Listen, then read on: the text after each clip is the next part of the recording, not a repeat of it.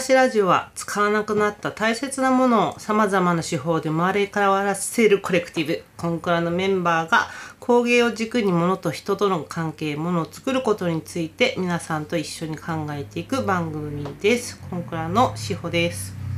海です。岩田です。はい。ちょっと噛んだけどまあいいや。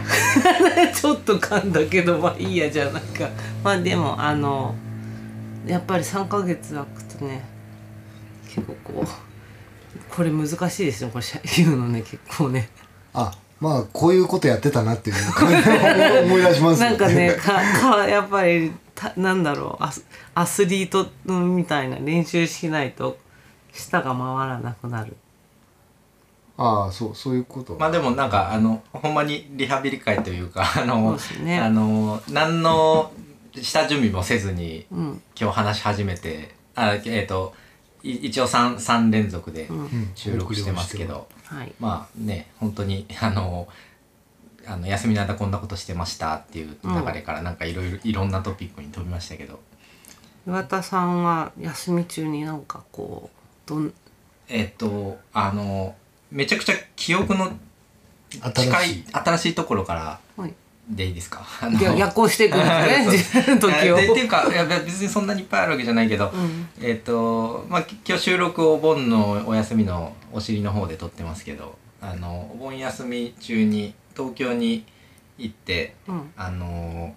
えっ、となんだっけパナソニックの汐留汐留あパナソニックミュージアムパナソニック汐留美術館。美術館ってとこでえっとこれいつからいつまでやってんだっけ？なんかあの会期中にこれがオンエアされたんですけどね。あ9月18日まで。うん。だから岩田ギリギリやってますねこれ我々に見に行くって言ってたやついやえっと見に行った後にちょっとシェアしてもらって。そうそうあそっか。なそうそう誰かから聞いたと思った岩田さん。見に行ったその日の晩にそうだそうだあったのでそうだ。あのそうだ。こんなん行ってきたよって話はうん。2人には軽くしたんですけど、えーっとあででそこでやってる、えーっと中川守さんっていうあのーえーっと加賀象眼のえーっと、えー作品を作っている、えーっと工芸家の方の展覧会に行ってきたんですけど、うんうんえっ、とこれなんなんでパナソニックの美術館でやってたかというとこの方がそのえっ、と、まあ、現パナソニックですけど松下電工に、えー、と1971年に入社されて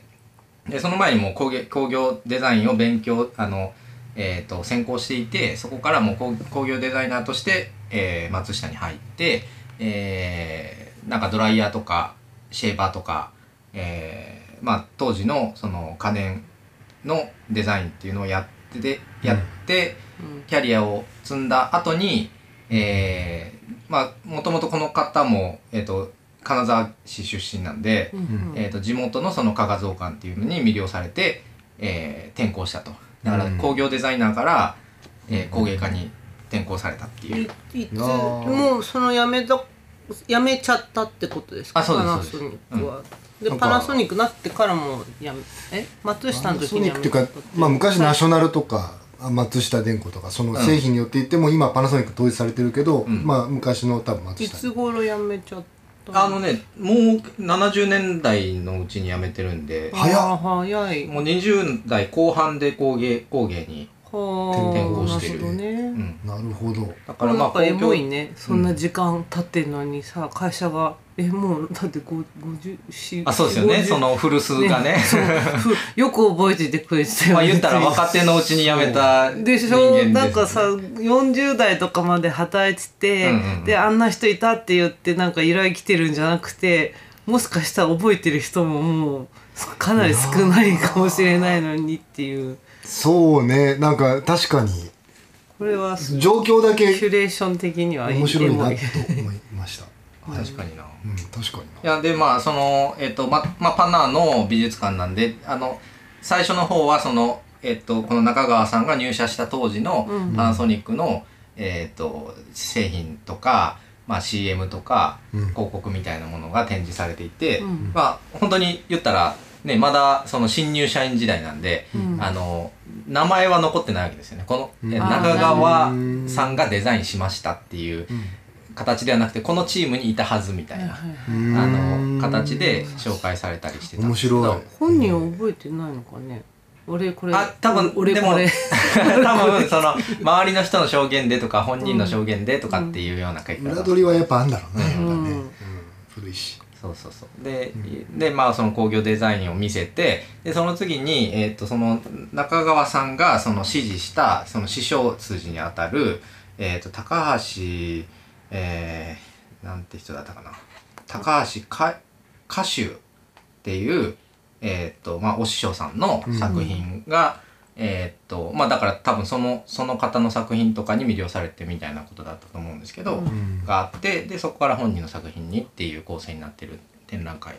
だったんですけど、まあそんなにあのめそんなに広い美術館ではないので、うん。あのまあ1時間ぐらいかなで回った感じではあったんですけど、うんうんうんあのーなんかねすごいあのーえーっとその象がまあ僕もそのまあ須藤さんの回の時にもちょっと象眼の話って軽く出ましたけど、うん。その全然あの専門的なところがわからないので、あのなんだろう技術的になんかそのすごいかすすごいかどうかっていうかあのなんていうんですかそれをあの評論するみたいなことは全くできないんですけど、うんうん。あのなんかねすごいねなんなんかね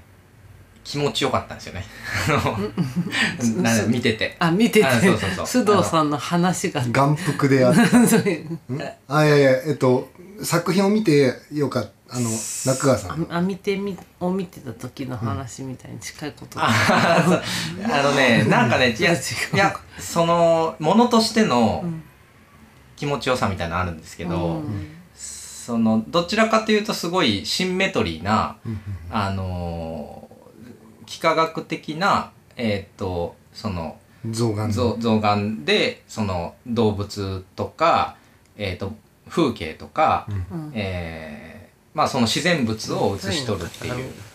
あのとか言いな。この音声メディアのあまああのカタログ見てあしゃふーんとか言っても他の人見れてない。図録をちょっと買って買って帰ってきたんでね、あれなんですけどあのーなんかねえっと全然話飛ぶんですけどあのーこの間あのー宮崎駿のえっと「君たちはどう生きるか」を見に行ったんですけど、ん。お二人見ました？まだです。その京都でどこでやってるでしょうって岩田さんに聞いたまま話をしましたが け言っております。そうか。見てないんやったらなんかあんまり話さん方がいいな。いやネタバレ。僕は結構気にしないタイプです、えでも別にネタバレするほどでもないけど。こ話はしないんですけどあのすごいすごい良かってあの、あのーまああの賛否がすごい分かれると言われるあの作品に関してすごい良かったの人だったことですよね。あすごいそうすごい良よかっかった。た 私見に行きたかったんだけど海くんがやあの岩田さんがいいっていうものを見に行くから あのいけ今今やっといけるぞって思って そのいいってなんかその裏付けが欲しいみたいなのはまあまあそれはそうやったらあのそれのえすごいあの僕がすごいよかったあのすごいなんかいやそれも気持ちいいなって思ったのが、あのななんかその多分賛否が分かれてるのもそ多分そこのところだと思うんですけど、うんうんあのまあ自分のキャリアの中ですごくあの何度も繰り返し描いてきたようなモチーフうん。とかが、宮崎監督が。はい。うん。まあいろいろこうあの参照されるわけですよ。うんうん。あの細かくは言わないですけど。うん。でそのまあそれがなんかその本本人が、えー、と書いてて気持ちいいものを繰り返し書いてるっていういう感じでもなくて、うん。ぼ僕が感じたのはうん。あの前も書いたけどこれ。前はここうまくいかなかったから、うん。もう一回ここはこういう形でやり直したいみたいなものの、うんうんうんその積み重ねみたいに見えたんですよね。なるほどね、うん。で、あのこここにはこの積み残しがあったからこれまだやっておきたいみたいな、あのいものに見えて、うん。で、うん。そのえっ、とで結果的に多分見たものを、うん。あできたものをなんかその見る側からすると、うん。なんかその年取ってなんか同じも同じ自分の作風をなんかなんつうのセルフパロディしてるみたいな風ににも見える、ちゃう気はするんですけど、うん。なんかあそうかさなんかさまあアニメなんでアニメって別に一人で作るもんじゃないんでめちゃくちゃ人関わってるので、うん。あの宮崎駿っていう個人の作家みたいなことにだけ紐づけて話すのはちょっとあある意味ちょっと乱暴ではそう乱暴な気はするんですけど、でもなんかあなんか作家ってそういうことかっていうことなんとなく思ってあのうん村上春樹とかもうん。なんか僕1984以以降全然読んでないんですけどだいぶ読みましたよねもう。だいぶ。でなんかその、まあその書評とかいろんなもんで聞く聞く感じからするとなんか同じようなことずっと書いてるなと思とか思ってそれをなんかどちらかというとネガティブなものとして捉えてたんですけどうん。ああのなんかその同じモチーフを次なんかもう一回乗り越えるために書き続けるみたいなのなのかなとかって思っていや俺めっちゃ聞きながらねうんを言っちゃったのは僕村上春樹に関しては同じことでなんかこと感じてたんですよね。あのえっとすごく村上春樹の話を日本でするとすごくすごいセンシティブになっちゃって僕がよよくそういう兄弟からも言われるんだけど、誤解されてるんですけどみ村上春樹のこといつもディスってるって誤解されてるんですけど。うん私も思ってる。あの初期なんかなんかねネズミっていうなんかそのとこには出てこないキャラクターがいた昔の一人称のあの、まあ、ずっと一人称か、まあ、あと分かんないけど、うん。えっと初期のなんか3作か4作ぐらいとかすごい僕好きなんですよね。うんうん。で後の方のそのまあ張さんは多分出島気取りクロックニルとかクラックニルとかいろいろうんね、で本当に同じことを思っててなんかあのその並行して読んでたなんかまあ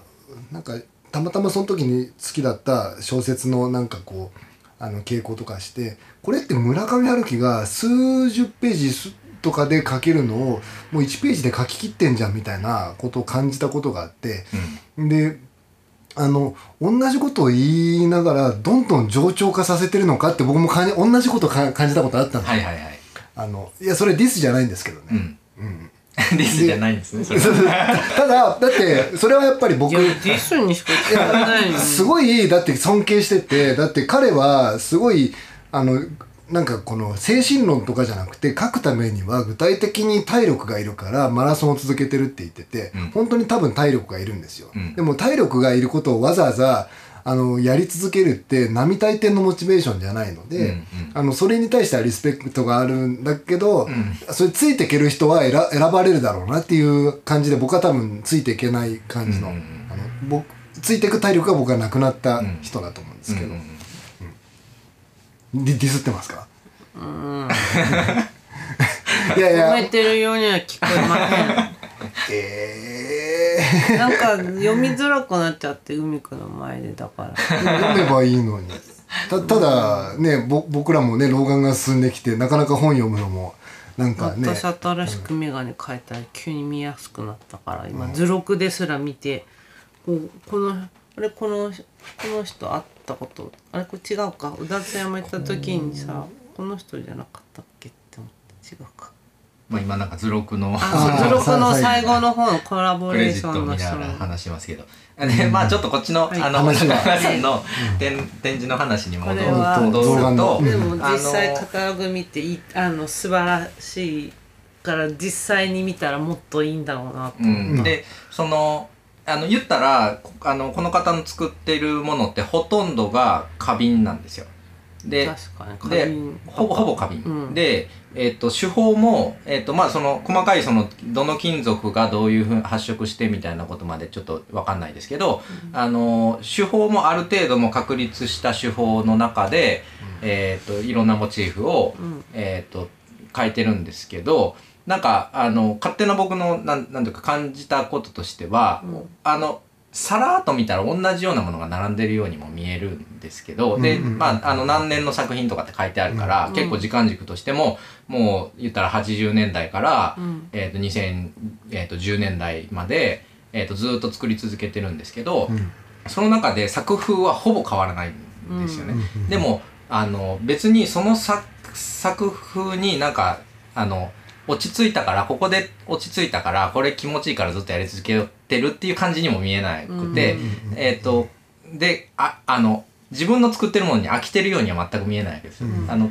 なんかつ常に自分の新しく作ったものに、あのその喜びを感じてるように見える。あのもう あのた何もキャプションも何もないので、あうんうんうんうん。の僕がそう感じたっていうだけなんですけどでやっぱり思うにそのまずその発色を出してその、えっと繊細なその象眼をきれいに出すっていうところの、その言ったらそその技術を習得するまでの時間軸ってもう多分ものすごく長いじゃないですか。でそれは多分作品作りながらも僕には分からないその80年代の作品と2010年代の作品の修修練度とかって多分本人が見てこれこれまだ甘いなとかって多分あるんだと思うんですよね。でなんかそそのなんかあの一気にそのえっ、とよ40年ぐらいの作品をざっと見るわけですよね。見たわけですけど、なんかそのあの君たちはどう生きるか見た時の、その気持ちよさみたいなものに近い。と近いものを感じて、えー。あのすごくいいなと思って 帰ってきたという、あのが。じ時事的なこともあったんですね、ああなるほどなんかねカタログ見てて思ったのはなんかすごいやっぱデザイン性をすごくなんだろう工芸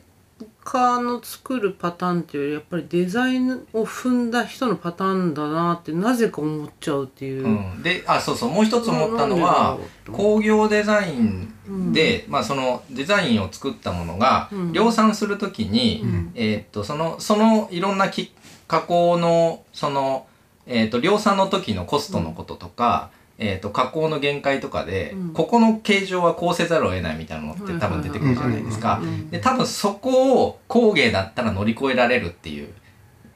あのだからこのカーブは自分で手で作れば作れるみたいなものが明らかにそ、なんでそこにそんなカーブ入れるのっていうところにカーブがあったりするんですよね。多分でもややっぱりそれってこの手で加工するあの、えー、と金金属工芸にしかできないあの量産ではできないデザイン的に一番美しいと思う形っていうのがあ自分が作ればできるっていうーそれでも確かにウィラー・モリスのあのあれと一緒ですよね。もうす産業革命直後の全ての形が加工工程の限界によって決定されるから、うんうんうん。うん。そこを一回否定するみたいな。北欧性を感じるのはなんなんなんでだろうと思って見てて。色？形？いや色って言っても花瓶でいやだからパターンはパターンが、ななんでだろうなと思ってこういう色なんか色まあ、色ななんですか鈍色をベースにして、うん。ちょっと紺紺っぽい、えー、と象眼のところと金っぽいところと明るい、もしかして銀象眼って何かちょっとリスナーの方に説明した方がいいかなあと一応須藤さんの回で言ってましたけどあその掘ったところに別の金属を埋めて。ああのう埋め埋めるというか、あの埋める。はめるはめる埋める、うん。こんなのどうやったらできるようになるんだろうね。すぐできることじゃないじゃんこんなでも、えっとこの方に支持したうん。今の、今のっていうかもっと若い世代のそれこそ僕と同世代の80年代生まれとか90年代生まれの方の作品とかも最後の方に展示があって、あのーまあそのぼ僕はだからそのその辺の見る目がそんなにないからうん。わかんないけどうん。あのかなりそのなんていうんですか細かいあの技術的に優れた象眼の作品はたくさん並んでましたよこの方の作品以外も。なんかすごいグラフィックななんだろう。あこの色使うとデプスを表現できるとかそういうの分かっててなんかやってる感じがどうしてもしちゃうんだよねなんか見てて。だからえっとなんかプロセスで書いてたのは、うん。えっとえっとどこやったかな、えートルコかどっか行った時に、うん。窓から見えた風景をうんまずはスケッチして、うん。でそれをそのえっとグリッドで割って、うんでそこにどの像どの金属を当てはめるかみたいなこと。あそうそうそう。そう、うん。っていうのがありましたよね。うん。でも工芸の人もこんな感じで書くのやるのかしらっていうとこだよね。工芸の人ってこの人も工芸家だだけど工芸だけやってたとしたらこういう色彩のなんかそういうこうトリック分かって例えば紫色入れるとちょっとさデプスが入りますとかさえあるあるじゃん。いやそうだけどそのなんだろう工芸の方にも結構いろんな方がいてえっとこ工業寄りの工芸の方とか、まあ、要は、うん。えっと、分業化された1パートをこうあのややる作業者の方と、うん。トータルのその、えっと、0から100までのことを想定して1人、ね基本的にやられる方でだいぶ違うとは思うんだけど。うんまあ、というのをうんうん。最近、あの直近では見てきましたということでまだ、えー、と9月18日までやってるので、あの東京近郊の方であの聞かれた方でも。いける？これでも展覧会のタイトルにさ「工近郊とデザイン」って書いてあるじゃん。工芸とかっていうのも押してるけどデザインもまあ押してるじゃない。えっとねじゃあタイトルに入れてるから。正確に言うと、工芸って言葉は使わずわずに均衡とデザインをしてます。なんなん何かをなんだろう。このちょうど真ん中両方を知っている人が作るとこうなんだよっていうことを言いたいようなタイトルだなと思って。確かにね。だってあのー均衡きまあ、金属ってかかなりその工芸の技法の中でもまあ産業革命の影響を非常に受けた素材っていうのはまあシーズン2でもあったと思うんだけど、うん、ななんで私はこれをいちいちぐちぐち言ってるかというと日本人ってデザインの意味がちゃんと分かってんのかって前からちょっとふつふつと思う時があって、うん。だなんでこうデデザインってわざわざつけるんだろうかっていうことなんだよね。憧れとともにでしょ大抵の場合なんかうーん。いやまあ話これワンエピソードいけると思う多分デザインとは何かみたいな話を。いやだからちょっとね辛いしあと多分 ゲストを呼んだ方がいいよ、うん。その場合はあのデデザインの人とちゃんと話し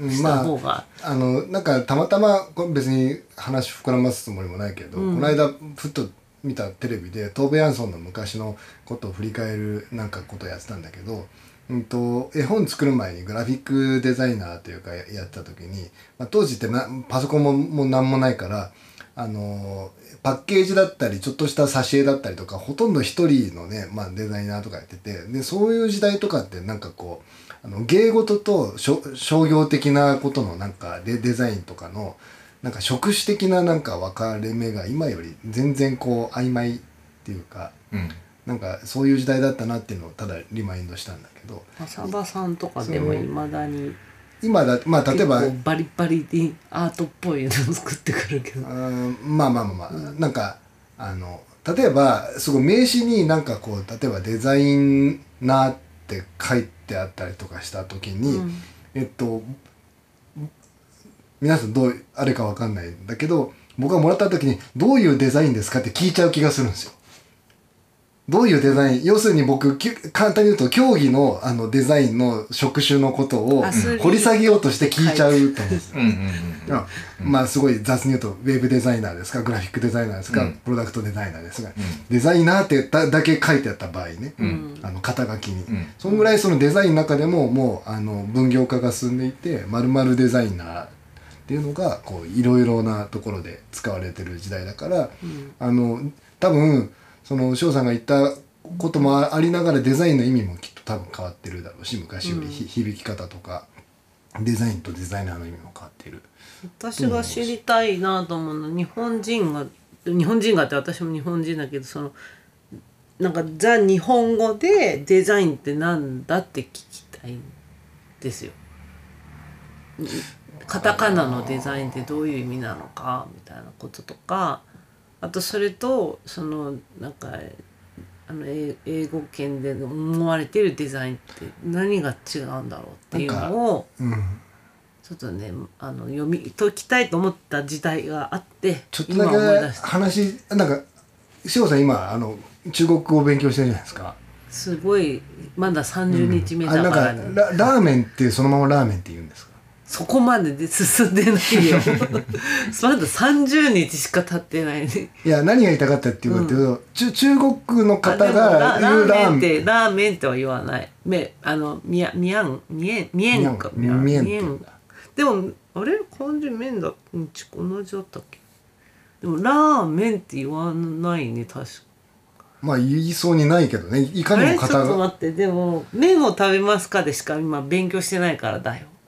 もしかしたらそうめんかもしれないしパスタかもしれないしラーメンかもしれないけど私のまだ初心の初だ初心のビギナーだから麺ってしか覚えてない。その中中国発祥のなんか中国の方が言うラーメンと日本人が言うラーメンはすでに別のことを指しそうな気がするんですよね。私は台湾語の方だから分からあんまあまあじゃあ。余計分からんけど。あまあでも、うん。わわかります。だからその えっとえーまあよその西洋えっとまあ英語発祥のデザインっていう、え英語発祥なのか？英語ですよね。えーっとまあラテン語まで。えっ、とゲルマン語に近いんじゃないかな、あえーそうなんです。デまあまあデ何にしろその西側の。えーとだんじゃないかラテン？まあ、西側から来たデザインっていう言葉が日本に輸入された時に、うん。確か最初に衣装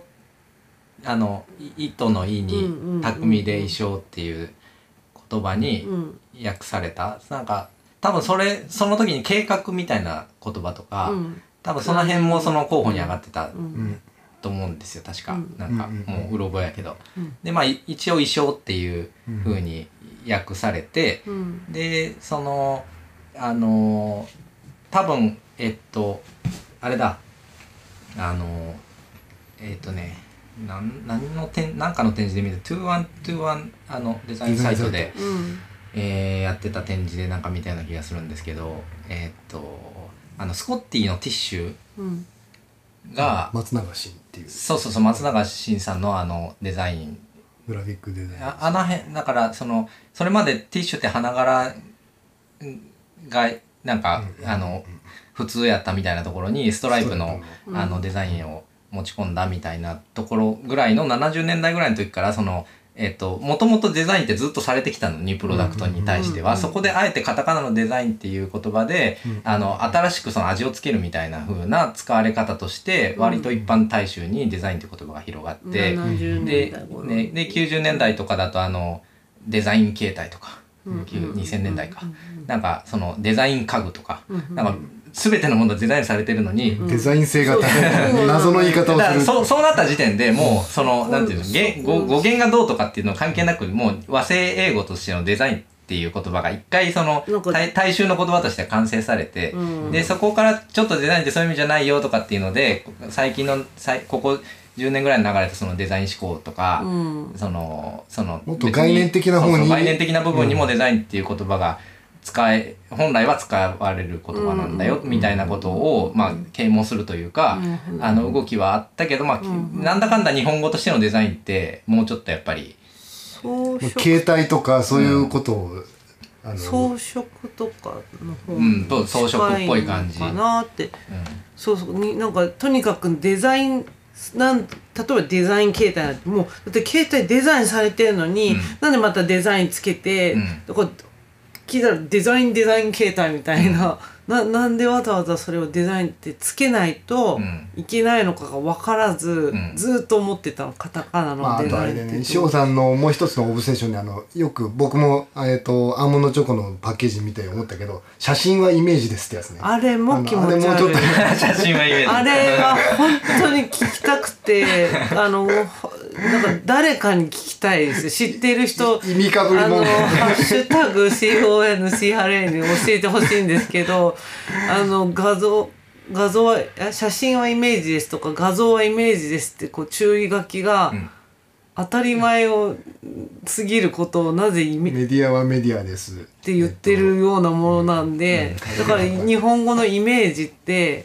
何？って聞きたいんですよ。っていうなんかさっきの岩田さんの話であれデザインの話でいくと、ん。あのなんか昔東京芸大のなんかデザイン科がデザイン科の前は図案科だった気がしてて、うん。図図案はいはい図案科。で、うん。図案って意味だけで考えると本当に図案だから何かその、えっとこう大量生産品をことをパブリッシュする前のなんか、あの要は設計図みたいなことを連想しますよね。ねなんかそれで言うとまああの塩さんのこう意味かぶり問題っていうのがやっぱげ現代とかやっぱ絶対起こりそうな感じがするんですよ。デザインの図案書いてって言いそうだもん。言ってそうデザインの図案書いてとかデザインの図案書いてとか言言ってそうでしょ。うんすごいすごい 写真はイメージです問題でしょ。うん多分。なんかなんでデザインってその最終的なことしか日本語で使われなんて言ったらいいのかな？デザインって私にとってやっぱ計画に方が近いかなと思う。プランニングに近いのかな、なぜならまずは問題を洗いざらしする。で問題定義してでここを解決もしくは解決しないんだったら問題をクリアにしますと。でそこからこうアウトプットこうするともっと伝えやすいよねと。でそれをまたじゃあなんかさっきみたいに作るんだったらここを削ると安くなっていろんな人の手に回りやすいよとかそれも全部含めてのデザインだから。でもなんか最後の作った形とか、うん。作った見え方だけをデザインって言ってるように聞こえちゃう。だからデザインか、デザイン家具とか、いや家具もデザインされてっからみたいなことがお起こっちゃうのかでな。それでこのそのあの中川守さんの話に戻ると、うん。あの今の話を踏まえて均衡とデザインって言われると結構やっぱじわじわなんかグッとくるものがやっぱあって、それ見に行かないとでダメだね、この展覧会はね。いやななんで思ったかっていうとあのよくそのこ工芸とかその作業だけする人とかは、僕はデザインはできないんでまあその言われた作業を設計された作業をやるだけですみたいなうん。ことを言うタイプの方もおられると思うんだけど、うんうんあのその作業をするでもあの要は工程を考えるわけですよね。こうこうなんかこうデザインってそのえっとすものが出来上がるまでの上流過程みたいなイメージを多分してその人は言いそうだけど、実制作に関しても工程とか手順とか仕上がりを踏まえてなんかあのもっと広い意味でのデザインを僕してると思うんですようんうんね。なんでそういう意味で言うとその実際にこう、えっと、パナソニックに入った方があの0から100までやるあの同じ人生で両方やってる方が均衡とデザインっていうのは結構僕はなんか何週間もあって結構今じわじわ来てます。なんかうん言葉尻のあれですけど。英語これ前も話したけどさその英語でさなんかクラフトっていうとなんかその工芸とちょっと違うみたいな話したじゃないですか、だいぶいつだったか忘れたけど、でアプライドアートって言うんだよっていう、うん結局やっぱあのアートっていうのは手法っていう意味だから、うん手法をまあ、うん、と加える。なので、えー、と均衡も手法なわけじゃない、うん。でそういう意味では、まあ、工芸って言ってよしと。うん。でもデザインって別に手法はどれでも何でもいいうん。わけじゃないですか、その問題うんに対してのアウトプットがうん。別に均衡でもいいだろうし、最終的にプリングラフィックのシルクプリントでもいいわけ、うんデザインだったとしたら、なんかそのデザインできないんですよねって工芸の人が言いたくなることって多分なんかその手法っていうものの縛りをなしにしてなんかいろんなことをこう考えたりこうだああだってこうなんかソリューションじゃないけどこんなやり方やってみたらどうですかみたいな提案ができないって言ってるんじゃないのかな？ち違うか。あそういう意味はもちろんあそういう意味で言ってるんだろうと思うんだけど、うん。た多分あのななんだろうな。あそうそうそういう意味で言ってると思います。ただ、僕が思うのはその例えばじゃあ設計また図案問題出てきちゃうけどそれはさておき設計されたものはその実現性とかがあの検証されてないとするとそれって本当に設計通りいけんのかをテストをしたりとかじゃあこういうふうなちゃんと素材とかてあの手法とか選んでとかっていうことを踏まえなきゃいけないなんか要は制作者とかあの設計から形を実際に起こすあの工程の人っていると思うんだけど、それの検証とかもデザインの一部だとっていうふうに僕は思う思ってる方方なんですよ。まあそれはデザインの仕事でもす結構い一番重要なポイントではあ人の手にまず渡るってことが最終アウトプットだとするとなるとそのどういう作り方をしたらどういうつつなんて言うんだろう。その人の手に渡るのかみたいなのは。だってアートって結局そこはそんなに実はそこまで力頑張んなくても一点物的にでもいいしすごいお金かかっててもできるんだったらいいしって、なんかみんなの手に渡らなくてもいいしとか、うん。そういうその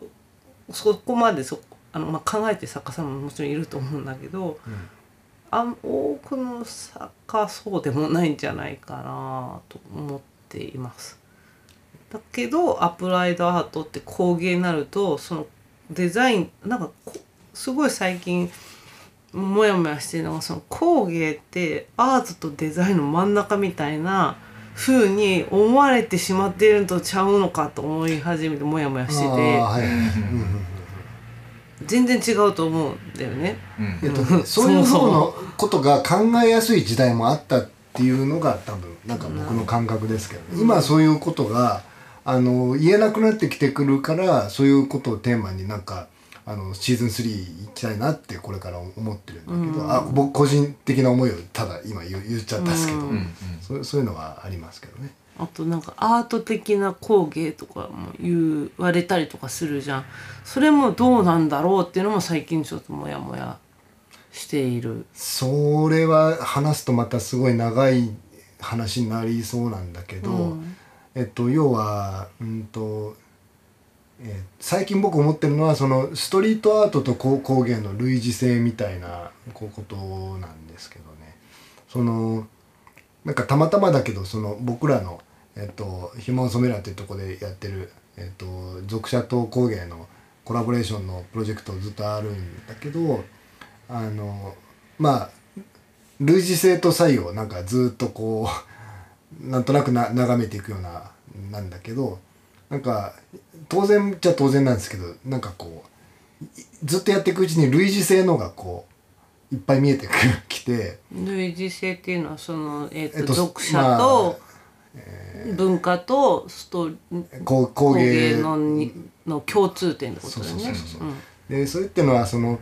属者っていうとあれだけどいわゆるそのスストリートアートという文脈で語られやすいものとかだよね。あのえっと、ぼ僕らはそのあえてあんまりこうストリートアートとしてもなんか取り上げられないそのものをやってるけど、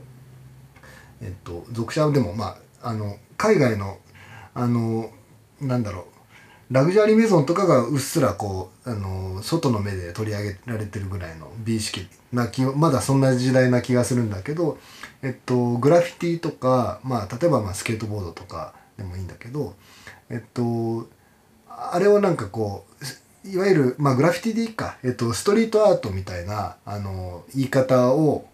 した方がわ分かりやすい一般の人たちってなんか絶対いると思うんだけど、うん。いわゆるそのガチ勢みたいなのはそのえっと例えばタギングって言って僕はここにいましたって記すだけの行為とかに別にある種のこうなんだろうな。表現行為だっていう自覚はある表現あるいは警告かもしれないけどそういう行為の自覚はあるけどそれを別にアートかどうこうどうかは外側の人が言うだけのことであってあのなんか言ってることの説明の共通点としてアートっていう言葉を使った方が話しやすいんだったら使うけどアートって言葉を基本本心ではなんか拒んでるっていう態度とかをなんかみ、うん。見てるとあの工芸にも似たようなところがあって、うん。あのただこう日常的にこう使われているあうつ美しく使われてほしいものがあってこれを別になんかアートって言うなら言っていいけどそのアートっていうふうに言った瞬間にそのアートのまあ文脈とか、えー、と様様式に絡め取られてしまうような、うんあの感覚をすごく拒みたいあの工芸家もいるっていうこことにすごく、あある種のなんか類似性を最近感じてるっていう。うんのはすごいあるんですよね。だからあアートっていうことで分かりやすくする一般の人から分かりやすくするための効能と弊害みたいなものをなんか最近よく考えるなってぼん今ちょっと思う。そうさこの3ヶ月ぐらいちょっと思ってましたね。シーズンなんか2と3の間で、昔はアートもデザインもどっちでもええじゃんと思ってたんだ。から両方勉強することになったんだけど、まああ翔さんの場合ですよね。学部で学位でファインアートやってでああの修士でデザインやってなんで両方やったの？って言われたらどっちでもいいと思ってたからっていう。うんうんでもよくよく今か最近本当その工芸のことについて考え出したらいや全然ちやっぱり全部違うよなと。ただ分けなきゃいけないってやきになっているのが多分嫌だったんだろうなって思ってて、何かしらそのあの違う分野をこう組み合わせて仲なんか 仲良くやっていこうよみたいにあのすごいシンプルに考えてたわけですよ、昔は。うんでもやっぱそうやってあのストリートはストリートでとかファッションとは何だとかいうことももちろんなんか最近、まあ、か考えたりとかするとそそこにせんアイデンティティがあることをむしろそのなんて言ったらいいのかな。えっと、それってストリートアートだよねってストリートをやってる人に言っちゃうとなんかアイデンティティをむなんかこうむしり取っちゃったような気にもなるし、うん逆もしかりだし、うんなん。かそのなんかなんか乱暴になんか物事を断じているようななんか呵責みたいなのがねなんかあるよね。で考え一周するともうなんでも結局じゃあもう全部何でもいいじゃんとか言いたくなるんだけど面倒くさくなってくるからだんだん考えて頭がぐしゃぐしゃして、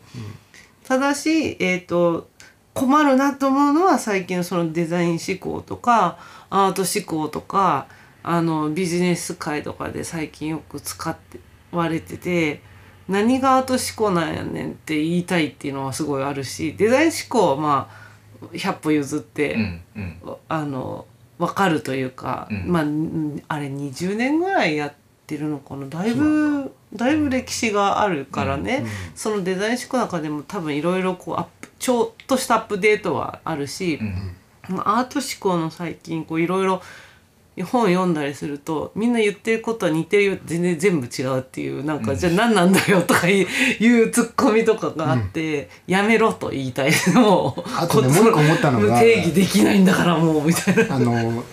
キュレーターとか批評家とかがアーティストって呼ぶ人たちの中には、本人的にはアーティストだと思われたいタイプとアーティストと思われたくないタイプがいることが最近の発見です僕。キュレータあいやいや外側から見たら、あのあアーティストって呼ばれるような人が、本人的には、あのアーティストって呼ばれたくない人と、えっと、私こそがアーティストだって思われたい人のなんかあー。その2種類の人がいるってことにーそれな。あの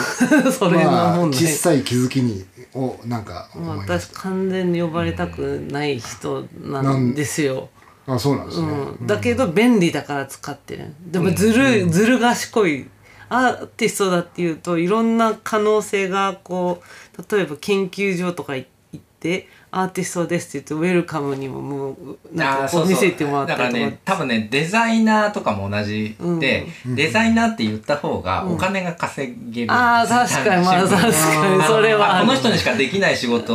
があるんだなっていうふううんうんにデザイナーっていう小文字を使うことで思わせられるっていうのは結構結構自分の仕事の中でなんかまあその言い方悪いけど、そのはちゃんちゃんと箔つけようとした時に、あだ例えば「いやこんなんさらっとできるやろ」とかって言われた時に「いやいやいやこれはデザイナーがもう一からちゃんと起こさないとできませんので」とか言いながら自分がやったりすることもあるけど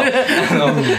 ででもそこでデザイナーの名前出すことで、うん。あそこはちゃんとた報報酬を払わなければいけない作業なんだって相手に認識させるっていうそれは大きいね。のがあるから。それは大きいし。岩田さんの話はもう全然俺もやっとるわ。見積もりで1項目作っとるわデザインだけ。そう。それをやり続ける限りは、デザインっていう言葉が特別であり続けるんですよ多分日本語の中で。そうか。いやーいいまとめだな。でもそう、うん確かに日本のなんかこれちょっとやっといてよって困るんだよそうだからそれを防御するために多すぎるこっちはデザインとかアートとかっていう言葉を、うん。まいことあのだからあのそう方面で。そうそうそうそう。そうだってね結構あのその私日本に帰ってきてすぐによあすぐじゃないけれどアーティスト・イン・レジデンスやりました、まあ、でだからアーティストと呼ばれてでその次にデザイン会社のプロデューサーになったんですよ。そうするとデザインってその見積書書くときに、うん。うんまあ、デザインフィーとか言って、それに気づいたの、うん。なんでデザイナーこんなにもらえるの？にアーティストはもほぼ同じことやってるのにもらえないのかってすごいやっぱり思って、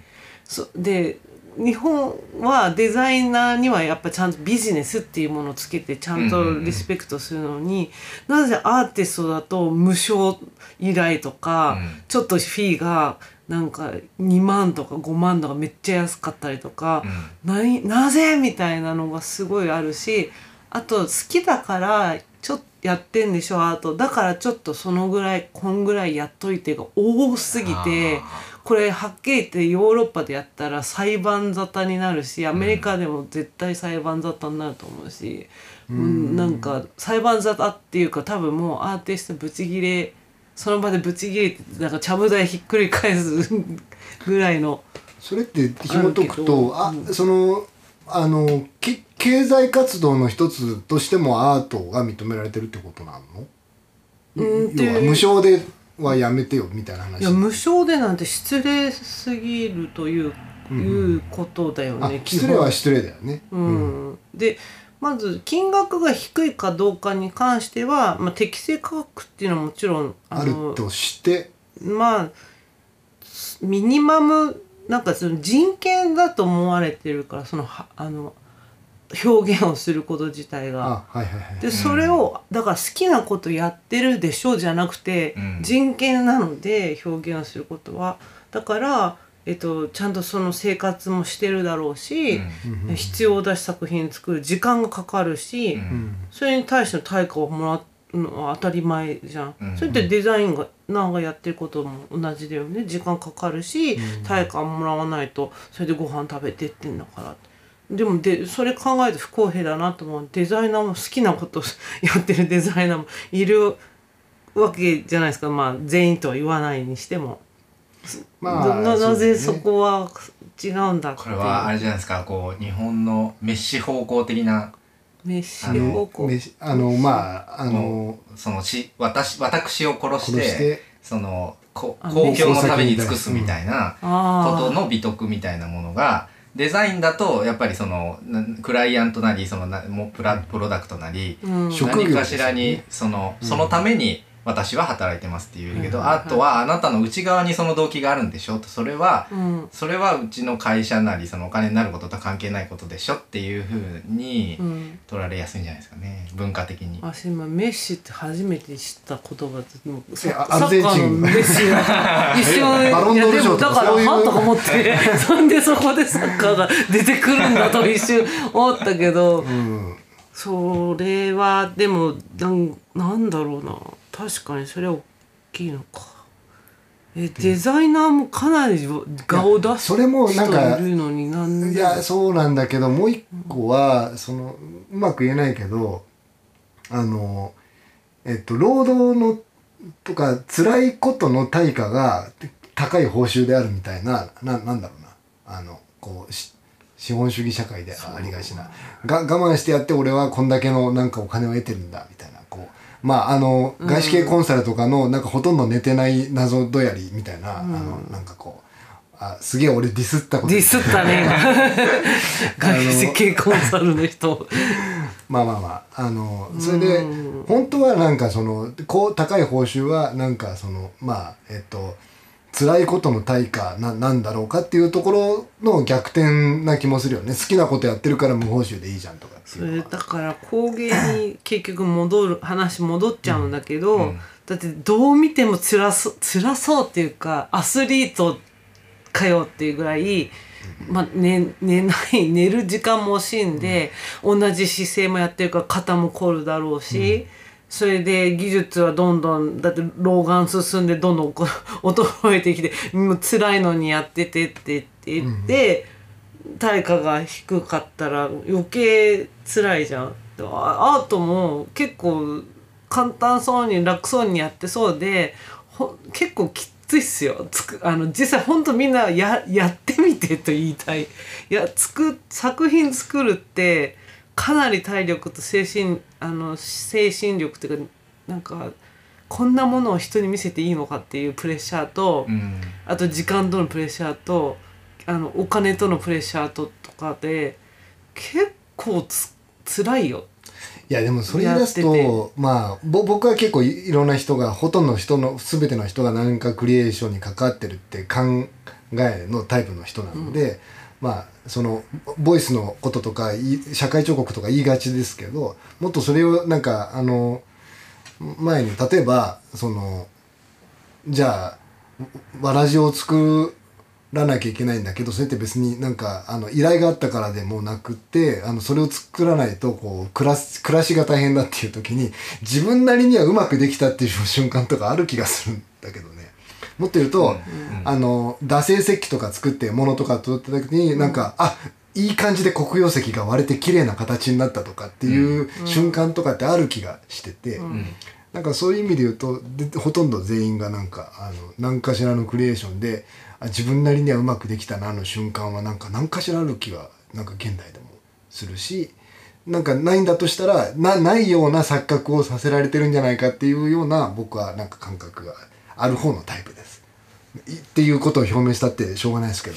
ね。ななんで、まあ、あの蔵出しラジオとかっていうのでいろんななんかものづくりに対する考え方とかをあのいろんな人を聞いたりなんかみんなで話したりとかすると発見があるし、それでやっぱその文脈で結構やっぱ思い出深いのがやっぱあのテディベアのゆきさんとかはあの伺っている限りあの方はもう多分あの作らないと死ぬぐらいのあのいやほん本当に作るためのことをから人生の積極やっぱり逆算すまあるみたいなことはしないと思うけど。まあしでも結構僕幸せじゃなくなっちゃいそうな感じする、なんか作ら、その幸せがないと生きててもしょうがないみたいな、ニュージーランドの語学学校に留学してた時のなんか結構辛かったけど作ったらちょっとなんか人生とか気持ちが上向いたみたいな話るなそれ、うん。うん。ちょうどきき昨日と今日それ考えてた。久しぶりにうん。あのねこうちょっと2日間集中して、うん。2日っていうか1日か。なんかぬりぬりしてたんですよ、うんそしたらすごいやっぱり幸福感は感じないけど、うん。うんすごいい自分がこうい嫌なことも考えないし、うんなんかややり終わったみたいなけ、うん。結果が出てうん。これここまで頑張れたみたいなんで、うん。すごい爽快、うん。うん。走マラソンランナーが走るのがなんかこう走った後に「はあすっきりした」とか、うん。なんかサウナの人が整ったに近いような感覚、うん。あこれ私最近ややっぱひやっぱり作ることがうん。私にも必要なんだなってうん。思っちゃった。いやなんか。まあなんか作るとかじゃなくても僕今日2人をお招きするのに、うん。庭がく草木がボーボーやったから、うん。朝からあの剪定したりそんな直したりしたんですけど我々が来るからとあの庭まで。いやでもそれのその作業してる時ってその今翔さん、うん。あの言わはったみたいな感覚ですよね、別にななんそのわ悪いこともいいことも何も考えないし、うん。で終わった後めちゃくちゃすっきりするし、うん。なんか別にその創創作みたいなことを行為をした覚えはないけど、ないけど。う んまあ一応飼ってるからなんだろう。少しのデザインあ的デザインはしてな感じはあるん美意識入ってます。よな長さとか、うん。あの心地よさの、あんまり切っちゃうと土見えちゃうし、うん。そうそうそう。このぐらいの長さがちょうどんいい感じみたいのはね、あるだろうけど、美意識はあるよね。うん。絶対。不思議だよねなんかこうただ手つ動かして寝ればじゃああのそういう気持ちになるのかっていうとまたそれはそれでちょっと違う気もするし。あ昨日さ塩さんあの山パンの話もしてたじゃん。なんだっけ。山崎パンの山崎パンバイト。あの2ちゃんで盛り上がりやすいスレッドですけどね。私あれ全然わかあんない。の単純作業を延々と続けることのななんんかか初めて聞いたしやあ私山崎パンでバイトしたことがあって。あしたことあるんですよ、はい、うんうん高校生の時友達。工場で、工場で、うんうんうん。かな神奈神奈川県じゃなくて川崎だったかな、うん。で友達に誘われて、うん。でお金いいよって言われて、うん。あじゃあ行くって言って、うん。行きましたと。で結構楽しい思い出しかない、うん。だなのに、ん。あのなんかが金ない学生の結構最終関門的ななんかバイトみたいな感じで捉える人も多くてマジで辛いみたいな、うん。何時間僕も大学生の時に聞いたのはそういう話そうそうそういう文脈は結構あのある。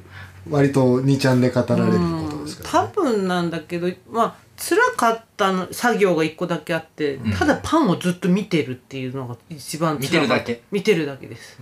あそののメロンパンの担当になって、うんうんく8時間、まあ、一応1時間昼食で休みあるんだけど、うん。あとトイレとかもあの、えっと、交代でうんうんうん。行ってもいいんで、ただその拷問みたいじゃないけど、うん。ただメロンパンがポンポンポンってシャーって流れてきて、うん。き奇形のメロンパンをあの出たら あのこう取り除くというか止めて取るみたいなのをやるんだけやるんだけどって言いながら一回も出てこないんですよ。一回も？えだからずっと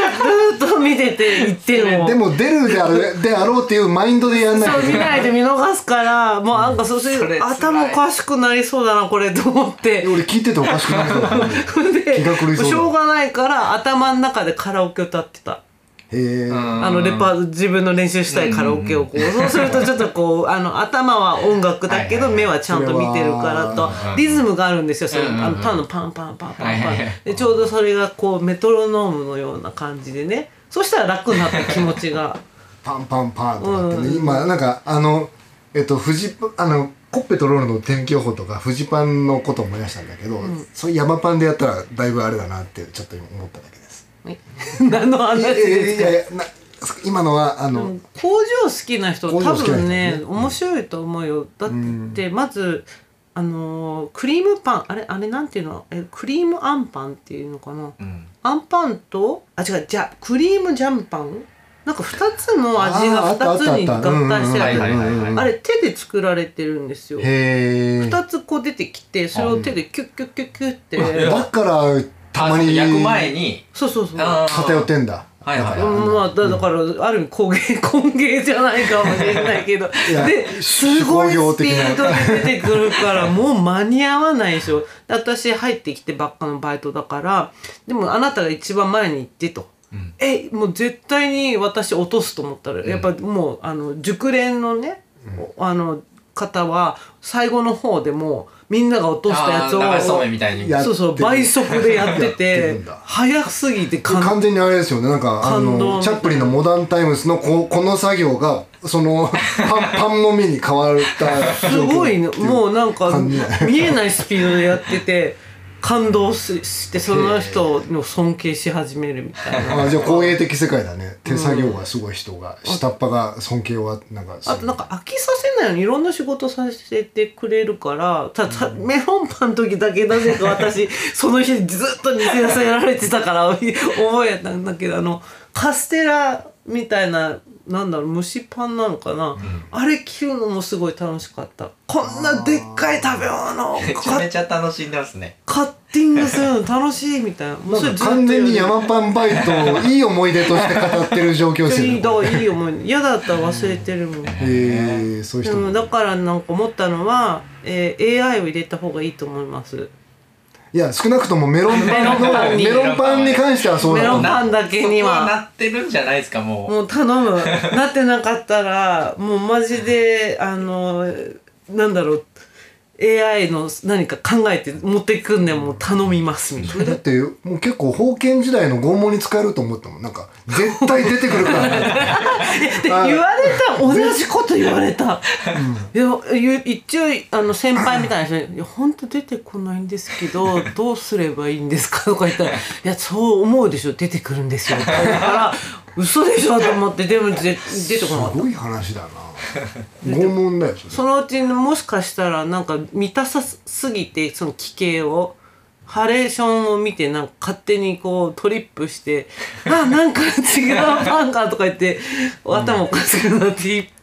見てるかあのなんかメロンパンナちゃんみたいな擬人化され擬た人化されたやつがサイケデリックな。サイケデリックなのが一個見えたとか言ってあれだけは絶対違ったとか言ってなんか、やばい狂気だやばい競技いやこんな話してていいのかっていう。あのもうなんで山崎パンの話でやばいたくない。真面目なあかんのですけど 一応あの僕あの休みの間の一番記憶の新しいやつからっていう言いで言って新しいやつで なぜ私の本当はだからあの話も聞きたかったんですよ。ねなんかあの、えっと郡上踊りをそうだよね。今年何年かぶりかに、そうですね4年ぶり。にそれはもうもうああのしっかり聞きたいからまあまああの。ま